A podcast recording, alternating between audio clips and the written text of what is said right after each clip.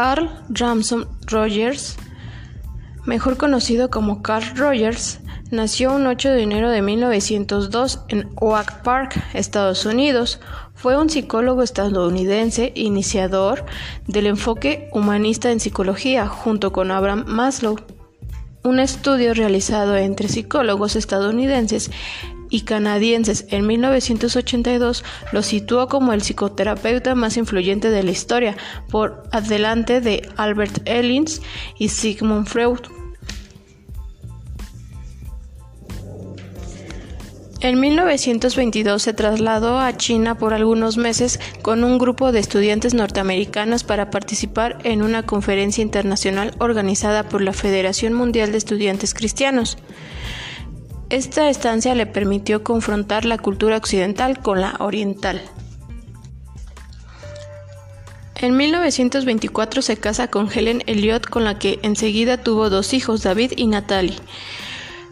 Fascinado y estimulado por las teorías de Otto Rank y la corriente europea del existencialismo, Rogers publicó en 1939 su primer libro, The Clinical Treatment of the Problem Child.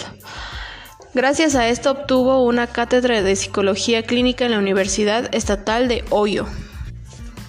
En 1957 obtiene la cátedra de Psicología y Psiquiatría de la Universidad de Wisconsin en su departamento de psiquiatría. Rogers experimenta su primera terapia centrada en el cliente, con pacientes psicóticos obteniendo óptimos resultados que publica en 1967 en su libro Therapeutic Relationship and its Impact. Fue partícipe y gestor instrumental en el desarrollo de la terapia no directiva, mejor conocida como terapia centrada en el cliente, la cual renombró como terapia centrada en la persona. Esta teoría es conocida por sus siglas en inglés PCA, Person Centered Approach o enfoque centrado en la persona. Sus teorías abarcan no solo las interacciones entre el terapeuta y el cliente, sino también se aplican a todas las interrelaciones humanas. La terapia, la terapia rogeriana contrasta con las perspectivas psicológicas freudianas y las sociales de Alfred Adler y de Albert Bandura por el uso preferente de la empatía para lograr el proceso de comunicación entre el cliente y el terapeuta o por extensión entre un ser humano y otro. Rogers supone la relación entre el cliente y el terapeuta como el elemento fundamental para que se desarrolle el cenamiento del consultante, mediante el uso de la escucha empática, la congruencia propia del consejero y la aceptación incondicional. Se intenta promover un ambiente libre de amenazas donde el cliente pueda expresarse libremente es a través de este escenario donde este último podrá, a su tiempo, conocerse a sí mismo y así disminuir su ansiedad y tratar aquellas situaciones que le acomplejan. Teoría de la personalidad de Rogers. Características del niño. Percibe su experiencia como una realidad, posee una tendencia innata a actualizar las potencialidades de su organismo, interactúa con su realidad en función de esa tendencia fundamental a la actualización. En su interacción con la realidad, el individuo se comporta como una totalidad organizada. Gestalt se inicia un proceso de valoración orgásmica en el que el individuo valora la experiencia al tomar como criterio de referencia la tendencias actualizante, el desarrollo del yo. Como consecuencia de la tendencia a la diferenciación, una parte de la experiencia del individuo se diferencia y se simboliza en la conciencia. Esta parte simboliza corresponde a una conciencia de ser, de actuar como individuo y de poder describirse como experiencia del yo. Como consecuencia de la interacción entre el organismo y el medio, la conciencia del ser y de actuar como individuo aumenta y se organiza gradualmente para formar el concepto del yo.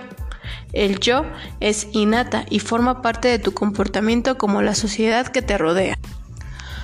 Rogers fue el padre de la no directividad. Según él, el clima psicológico de libertad favorecía el desarrollo pleno del individuo, valoraba la empatía y la autenticidad. Todo el proceso educativo debería entonces centrarse en el niño, no en el profesor. no en el contenido pragmático. Para Rogers, los principios básicos de la enseñanza y del aprendizaje son confianza en las potencialidades humanas, pertinencia del asunto que va a ser aprendido o enseñado, aprendizaje participativo, autoevaluación, autocrítica y aprendizaje del propio aprendizaje. El aprendizaje sería tan profundo como importante para la totalidad de la persona que se educa. No podemos enseñar a otra persona directamente, de ahí la importancia del educador o facilitador del aprendizaje. Él debería crear el clima inicial, comunicar confianza, aclarar, motivar con congruencia y autenticidad. Él llama a esto comprensión empática. Para Rogers, el objetivo de la educación es ayudar a los alumnos a convertirse en individuos capaces de tener iniciativa propia para la acción, responsables por sus acciones, que trabajan no para obtener la aprobación de los demás, sino para alcanzar sus propios objetivos.